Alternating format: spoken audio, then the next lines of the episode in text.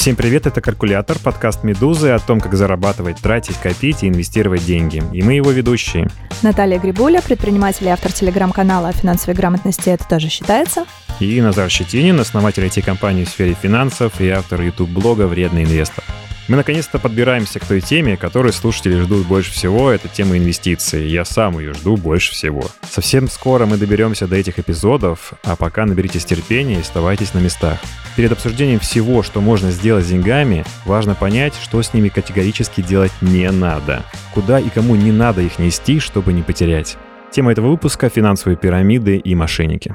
Вопросы мы решили задать человеку, который не понаслышке знает о том, что такое финансовая пирамида. Поэтому сегодня в гостях у нас потомственный экстрасенс Эльвира. Мы проведем спиритический сеанс и вызовем духа Сергея Мавроди.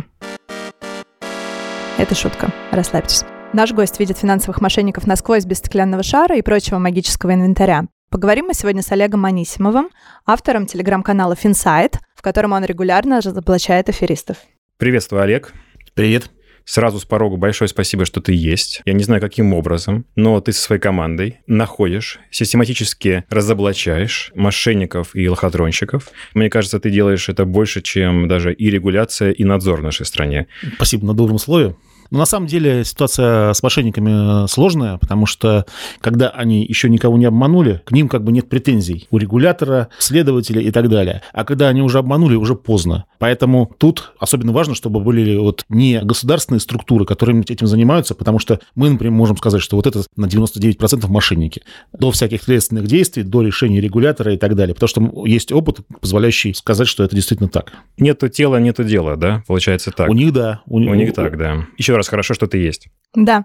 Объясните нам такую вещь. По опросам люди в России довольно консервативны. Люди любят страховое покрытие агентства по страхованию вкладов. Люди любят вкладывать деньги в недвижимость, в квартиры. Но при этом в России огромное количество финансовых пирамид типа Кэшберри, которые признаны одними из крупных финансовых пирамид в России, крупнейших. И почему такие крайности? Как так получается, что люди очень консервативные, но в то же время любят пойти и отнести вдруг внезапно все свои сбережения в mm-hmm. Кэшберри? А, ну, я скажу так, разумных людей намного больше, чем неразумных в России. И это уже не 90-е годы, когда действительно в МММ там было десятки миллионов так или иначе вовлечены. То есть это очень большой процент населения. В Кэшбере было вовлечено десятки тысяч уже. Я бы сказал, что это самые, так сказать, наивные, самые простаки, то есть люди, которые, наверное, есть в любом обществе, которому легко задурить голову. Я бы сказал, что процент, в общем-то, небольшой вот, людей, которые несут деньги откровенным мошенникам. Но это, поскольку страна большая, 140 миллионов человек, даже небольшой процент, это большие десятки, там, сотни тысяч людей, которые страдают ежегодно, там, ежемесячно даже. А вот давайте подробнее про финансовое мошенничество и начнем с того, что дадим нашим слушателям какой-то понятный инструментарий. Вот смотрите, есть инвестиционные инструменты, финансовые инструменты с высокой mm-hmm. доходностью, которые сопряжены с высоким риском. Есть откровенно мошеннические схемы, финансовые пирамиды, форекс-кухни и так далее. Как человеку, который не очень хорошо разбирается, есть ли какие-то критерии, по которым он может отличить одно от другого? Угу. Ну, первый критерий – это сверхвыгодное предложение. То есть в разы выгоднее того, что можно на рынке встретить в типичных условиях. Есть ли какой-то четкий порог отсечения, что вот после такой доходности, скорее всего, стоит присмотреться повнимательнее? Ну, я бы сказал, что если мы видим рекламу, да, то уже, если предлагается больше там 20%, нужно смотреть очень внимательно, потому что это тоже может быть мошенничество, но замаскированное под не очень высокую ставку. Потому что есть люди, которые клюют на высокие ставки, а есть люди, которые боятся высоких ставок, но вот им нравится там ставка повыше, чем в банках, там в 2-3 раза. Для таких тоже есть свои мошенники, Ого. Да. 30, это, вот это сейчас для меня открытие. 30-40% э, куча мошенников за последние несколько лет платили годовых, и куча из них э, уже обманули клиентов, всякие соцагрофинансы, Е3 инвестменты и так далее. То есть много этих структур было, которые прямо активно рекламировались. Хотя в общем-то, 30-40% это ставка, которая в прибыльном бизнесе работает как они обманывали э, своих вкладчиков, говоря, что у них такой бизнес, с которым это все оборачивается, и вам с этого еще платится хороший процент. Но уже когда ставка там выше 20%, это уже все равно очень большой риск формирования пирамиды. Причем пирамида формируется в двух случаях. Она формируется намеренно, то есть изначально они как бы максимизируют свои доходы, какое-то время платят, пока это выгодно, и потом уходят. И не намеренно, когда они действительно имеют желание развить какой-то бизнес и так далее, но всегда идет что-то не так в бизнесе, как мы знаем. И, почти всегда. Да, почти всегда идет что-то не так, и чем выше ставка, тем э, выше вероятность того, что что-то пойдет не так, и опять же формируется пирамида, а итог одинаков для обоих случаев. Можно я уточню? Часто люди понимают в процессе, что у них пропала возможность расплатиться по своим обязательствам, и им проще забрать деньги и покинуть страну условно. Ну да, да. Такие люди обычно говорят, что вот у нас в бизнесе проблемы временные. Ну, хотя в глубине души они понимают, что это далеко не временные, это постоянные проблемы. Но, видимо, они должны эту песню петь очень долго, потому что иначе их посадят, потому что это будет уже мошенничество в юридическом смысле. А так они это э, выставляют как неудачное предпринимательство с целью уйти от тюрьмы. Я вот хочу вернуться к своим любимым форексникам, потому что э, я хоть и не занимаюсь вашим почетным делом, но тоже их заочно очень люблю в кавычках. Вот если вбить сейчас там Форекс в поисковике, ты получишь много ссылок, и не обязательно на каких-то мошенников. Можно получить на Форекс услуги от уважаемых банков. Все-таки Форекс это что? Это хорошо или плохо? Если это плохо, почему большие банки предлагают эти услуги? Если это хорошо, то почему так много обманутых? Ну, я бы выстроил градацию из 5-6, даже 7, наверное, типов этих форексников по уровню, так сказать, обмана. Четыре организации у нас всего имеют лицензии форекс-дилера. Это четыре организации, которые находятся под банками, там ПСБ Форекс, Альфа Форекс, ВТБ Форекс и Финам Форекс. Э, наверное, там а, такой прямой обман, слив счетов, наверное, не практикуется. Но по части Форекса я бы никому не рекомендовал очень этим заниматься в принципе. Это просто будет невыгодно или что? Ну, это будет казино с отрицательным математическим э, ожиданием, которое проигрывает на большом объеме сделок. А есть очень опасные мошенники, которые занимаются просто разводом людей, и изначально нацелены на то, чтобы их э, обмануть. Они, как правило, дают на первом этапе заработать немножко, человек видит, что это работает, и после этого они уже начинают разводить его на крупные суммы. Вот сегодня случай там 128 тысяч долларов человек отнес. Это обратился к вам человек а, и рассказал эту историю? Не он сам, а тот, кому он рассказал, он нам рассказал. Как, как правило, это какие-то откуда-то высыпавшиеся деньги, например, продажа квартиры. То есть это не всегда прямо заработанные человеком. Допустим, ему досталась квартира наследство, он ее продает и думает, куда бы ему вложить. Вот. А тут ему говорят, 20% в месяц на Форексе. И вам ничего не надо делать. Мы сами здесь все вам это, счет сделаем. Просто доверительное да. управление, и мы говорят, будем вот, все Несите деньги на электронный кошелек, а электронный кошелек находится в комнате, там тетка деньги, налички принимает. Тут же, значит, на компьютере ему рисуют депозит с этой суммы, через 5 минут он говорит, а эти деньги уже делятся где-то там. То есть они, в принципе, никуда не попадают. Деньги уже присвоены. Сейчас работает какая штука? Плохие отзывы. Значит, человек пострадавший пишет видео, такое подробное видео, кто его разводил, их фамилии там и так далее, и так далее. Ну, это хороший, качественный контент. Потом делает, допустим, какой-то мини-сайт. И тогда эти ребята понимают, что они пострадают больше от этого видео и от этого сайта, чем он проиграл денег. Соответственно, вероятно, чем больше публичность человека, который жалуется и который пострадал, тем опаснее эта ситуация, и тем больше вероятность, что деньги они вернут. Да, вы убираете эти тексты, мы вам возвращаем деньги. Это одна из причин, почему так мало плохих отзывов в интернете на этих структуры. То есть мы сейчас, забегая вперед, даем верный совет. Если вы пострадавший, то нужно поднять как можно больше информационного шума. Ну и, очевидно, нужно написать Олегу, да, это как минимум. Это да, первое, да, что нужно сделать. Олегу. Да, ну там может быть такой шум уже, который не заглушить. То есть, если человек уже обратился в телевизор, это уже из интернета не вытащишь, и бесполезно потом говорить, что давай-ка ты отзови из телевизора свой отзыв. Извините за тавтологию. Мы продолжаем наше путешествие значит, по лохотрону. А, и вот следующий тип, он сложный, мне даже сложно ответить, зло это или добро.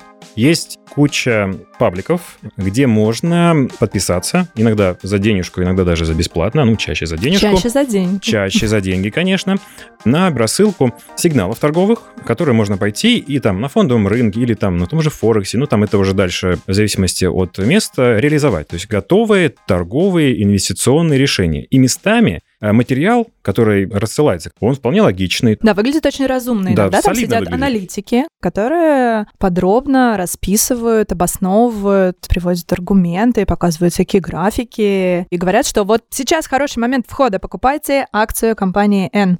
Ну, скорее всего, вот эти, которые в пабликах сидят аналитики, они где-то тырят эти нормальные идеи Есть нормальные как бы лицензированные структуры, Мгм. у них тоже есть инвестиционные идеи. И им можно доверять, правильно? Ну, нельзя никому доверять сейчас. Э, Так, все, я думаю, ну, на этом можно закончить. Ну, по крайней мере, инвестиционная идея, Очень короткий выпуск будет.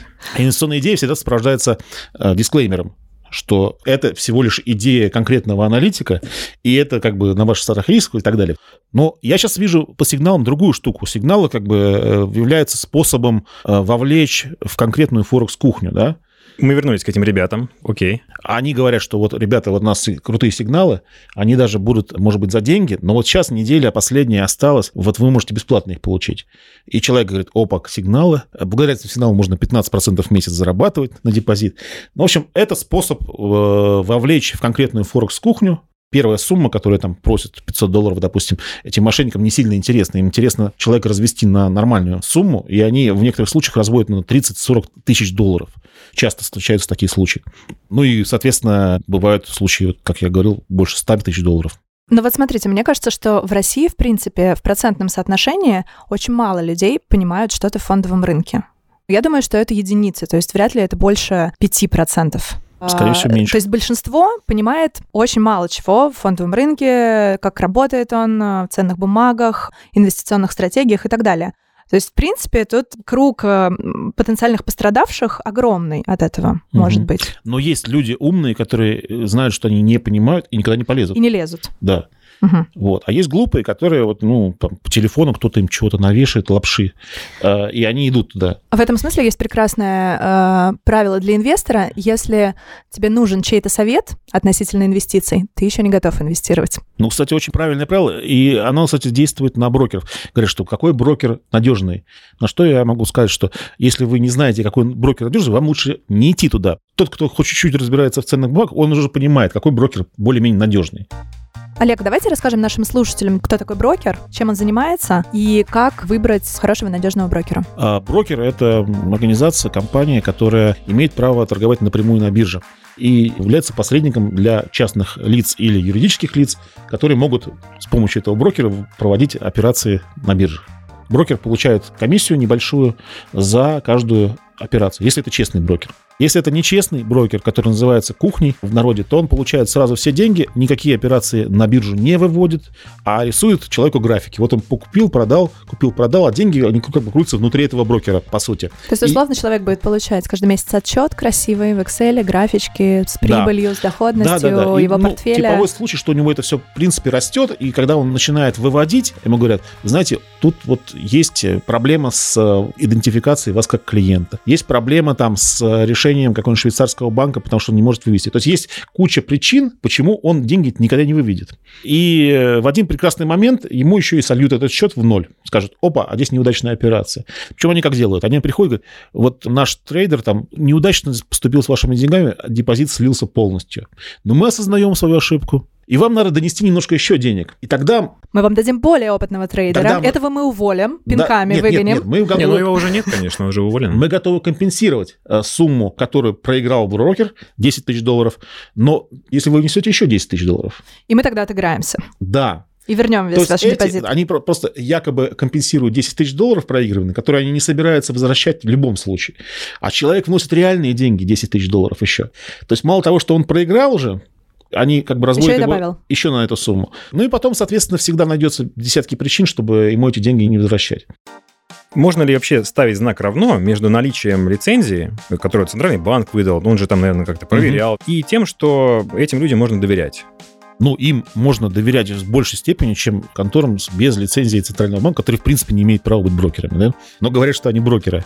А дальше, да, могут быть э, жулики и в лицензированных структурах вполне. Были ли случаи, там, не знаю, вот на твоей памяти, Мгм. когда с лицензией, там, брокер вот прям сделал плохо людям? Вот случай громкий был Норд Капитал, такой Яков Шляпочник, и вот большие проблемы эта структура создала группе инвесторов, которые ей тоже передавали деньги в доверительное управление, они там занимались тоже роботизированной торговлей. Ну, как говорят эти инвесторы, они построили, по сути, пирамиду, да, платя э, какое-то время крупные проценты, привлекая новые деньги, вот, а потом, соответственно, уже не смогли эти деньги выплачивать, потому что это была, по сути, пирамида. Нордкапитал, они сейчас называются Алгокапитал, и тоже пытались сейчас недавно привлекать деньги под алгоритмическую торговлю учитывая бэкграунд вот этого Норд капитала, наверное, опрометчиво было бы давать им деньги. Хотя я думаю, что какие-то наработки в области робот-трейдинга у них есть. Ну, я правильно понимаю, что вот всю дорогу этих ребят была лицензия при этом?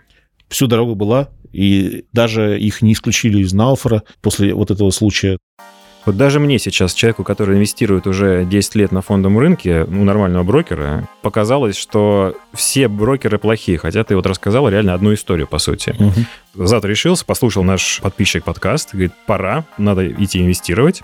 Вбивает в поисковике «хочу инвестировать, дайте мне брокера». Вот мы сегодня рассказали, что такое брокер ему вываливается какой-то список предложений, да? Вот и как вот, ему потом, да, да, как ему не попасть к ребятам с лицензией Nord Capital, а попасть хорошим ребятам, которые просто будут его вводить на фондовый рынок, и он будет покупать ценные бумаги, и будет там дальше уже думать не о том, как спасать свои деньги и как их выводить, а будет думать о том, какие принимать инвестиционные решения, да? То есть он будет, ну, другого порядка проблемы начнутся.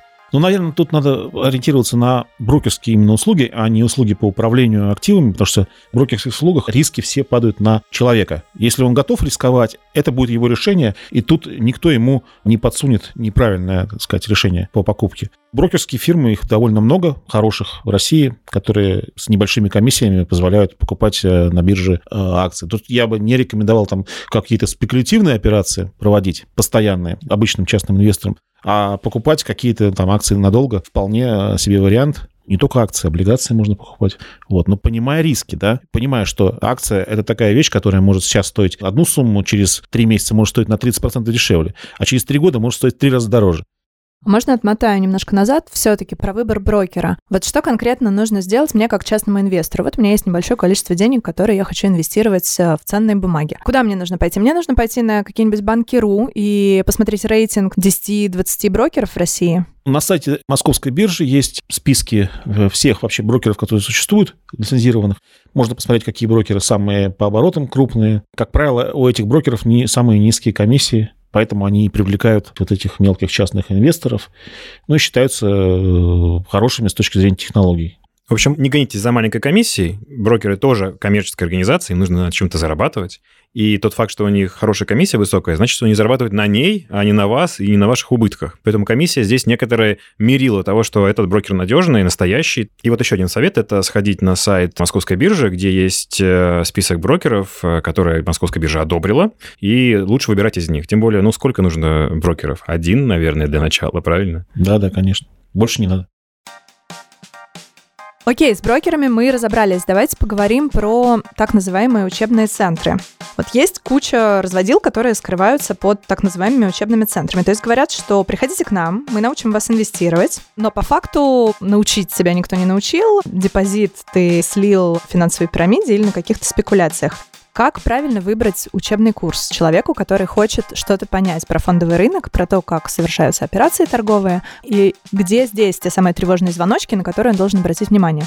Ну, во-первых, не нужно обращать на наличие образовательной лицензии. Как правило, эта лицензия получается очень просто, и вот эти структуры, учебные центры мошеннические, они обладают лицензиями Департамента образования Москвы, и вводит тем самым в заблуждение э, граждан.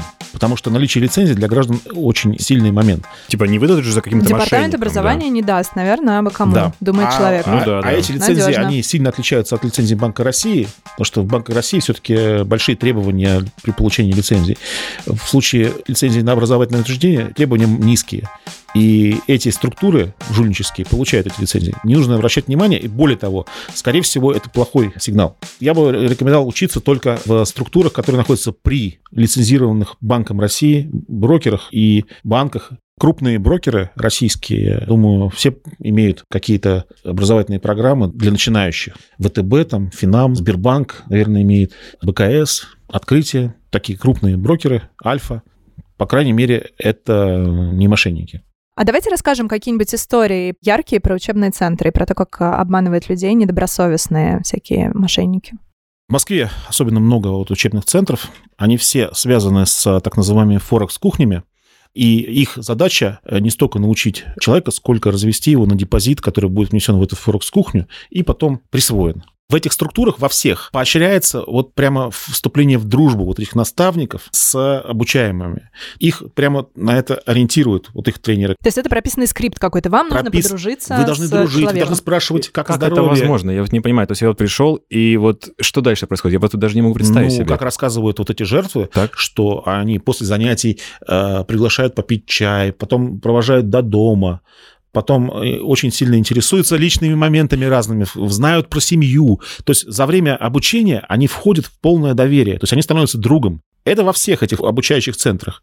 Но в одном из них еще установка у руководства такая, что вы по возможности заступаете в интимные отношения. Говорят, что вот вы должны переспать вот с этими людьми. Тогда вам вообще доверие будет полное, и тогда вы максимизируете доход.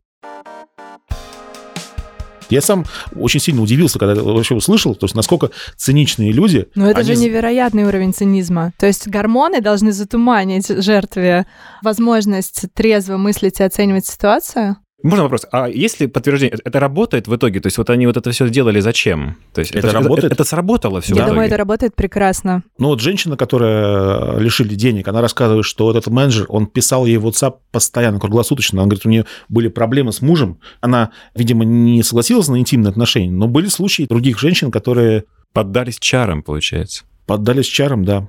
Любые жулики очень эм, обаятельны. То есть, Это правда, нужно обладать харизмой любому жулику. Если ты не обладаешь харизмой, кого Да. ты сможешь обмануть? и это настолько цинично. То есть я понимаю, когда э, звонят мошенники по телефону и разводят на какие-то деньги, там, да, человек не видит никого, грубо говоря, 10 тысяч обманул, там, и ладно. Но тут обманывают нас десятки тысяч долларов, глядя в глаза и прикидываясь другом. То есть уровень цинизма зашкаливающий. Какой-то тихий ужас. Ну, действительно, Олег, это история про новый уровень. Мы поняли сегодня, да, что мошенники вышли просто на такие уровни изощренных схем, Мы тут про какие-то лицензии спрашиваем. а тут просто, да, какая-то А тут- супер тонкая психологическая Вообще. инженерия. Э, Это что-то новое для меня даже. Давайте поговорим еще про такой вид финансового мошенничества, как э, MLM-компании. А, Можете нам рассказать, что это такое, как э, не попасться на удочку, на обещание какого-то легкого заработка людям, э, на что обращать внимание стоит? Ну, я бы разделил товарные MLM-компании и всякие вот э, такие э, околофинансовые. Сейчас, например, даже есть MLM, основанные на каких-то биржевых роботах и так далее, куда привлекают людей э, за комиссию и потом обещают им какие-то баснословные доходы. И доходы с тех, кого они приведут, и доходы с тех, кого то привезут. Ну, вот это, конечно, жульничество в чистом виде.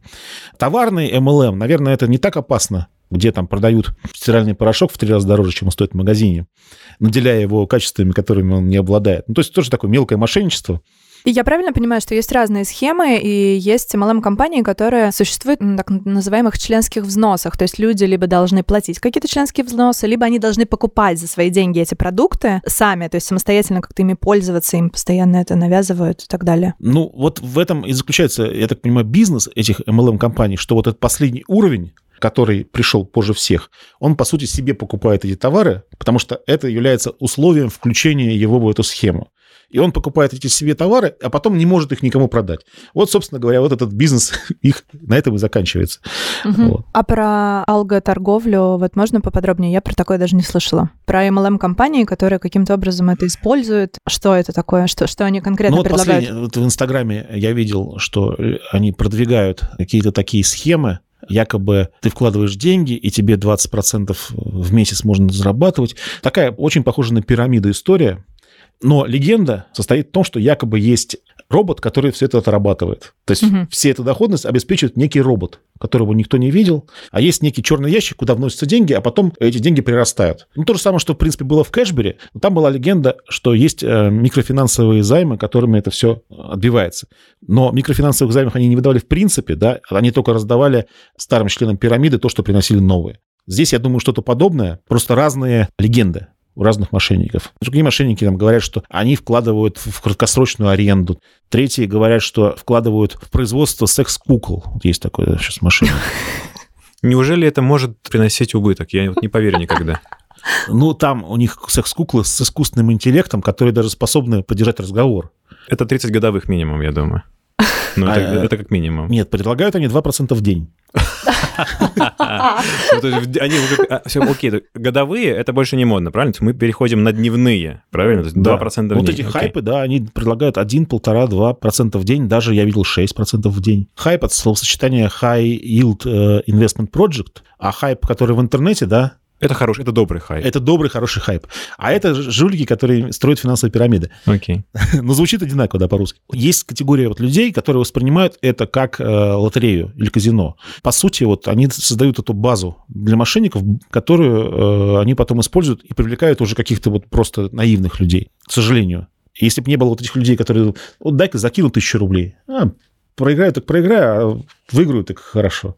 Вот. Но вот, мне кажется, это бессовестные люди, которые, так сказать, разогревают рынок, в который в итоге втягивают уже обычных людей. Это получается какое-то пассивное участие. То есть, если я даже на поражать бросаю тысячу рублей вот в такую организацию какую-то, да, Ты мошенническую, поддерживаешь мошенников. то вроде как, да, я их подкрепляю в уверенности того, что нужно выходить на новые уровни, ребята, да, новые горизонты для себя да, открывать. Да, да. То есть они понимают, что если они что-то заработают здесь, то они заработают за счет тех, кого они там привели туда. По сути, они являются тоже мошенниками. Олег, ну я не могу не спросить вот немножко про твою уже кухню, что называется. Очевидно, что мошенники в России имеют некоторые мощности, да, то есть с нуля стартовать нельзя. И вот ты, по сути, в одиночку там, ну или вот, видимо, с командой, их находишь, выявляешь, и как тебе живется-то? Получается у тебя а, не иметь последствий, не иметь каких-то проблем? Вот э, расскажи немножко про это. Ну, всякие случаи бывали, и DOS-атаки регулярно на сайты наши происходят. Потом всякие звонки странные э, с просьбой не писать о чем-то там происходит. Но мы им предлагаем пройти Петровку 38. Ну, вот недавно был случай, буквально трое суток э, мне и моим контактам э, постоянным, они узнали как-то детализацию разговоров, и именно тем людям, с которыми чаще всего контактируется, звонили трое суток э, без перерыва, сбрасывали, потом опять звонили. То есть, А, три- то есть не угрозы, но вот они Ого, просто звонили. аудиальный ну, такой телефонный терроризм, да. Ну, я правильно понимаю, что ты не бросишь? Ну, куда уж бросать теперь? Вот так вот. Подписывайтесь на телеграм-канал Олега Финсайт, читайте и не говорите, что вас не предупреждали. Ты рассказал нам, конечно, лютую дичь иногда, но э, хорошо, что наши подписчики теперь понимают, как мир суров иногда и как он устроен. Спасибо, что рассказал нам все эти истории. Пока-пока. Пока. Спасибо. И на этом мы с вами прощаемся. С вами был подкаст о финансовой грамотности «Калькулятор» и его ведущие Назар Щетинин. и Наталья Грибуля. Подписывайтесь на нас и другие подкасты «Медузы», чтобы не пропустить новых эпизодов. Мы есть на всех основных платформах в iTunes, Apple Podcasts, Яндекс.Музыке, Кастбоксе и Букмейте. Ссылки на наши страницы вы найдете в описании эпизодов. А еще мы выкладываем наши выпуски на YouTube-канал Медузы. Встретимся на следующей неделе, а пока можно послушать другие подкасты Медузы. Например, новый подкаст про русский язык, который называется «Розенталь и Гильденстерн». А еще стартовал второй сезон подкаста «Сперва ради». Пока-пока. Пока-пока.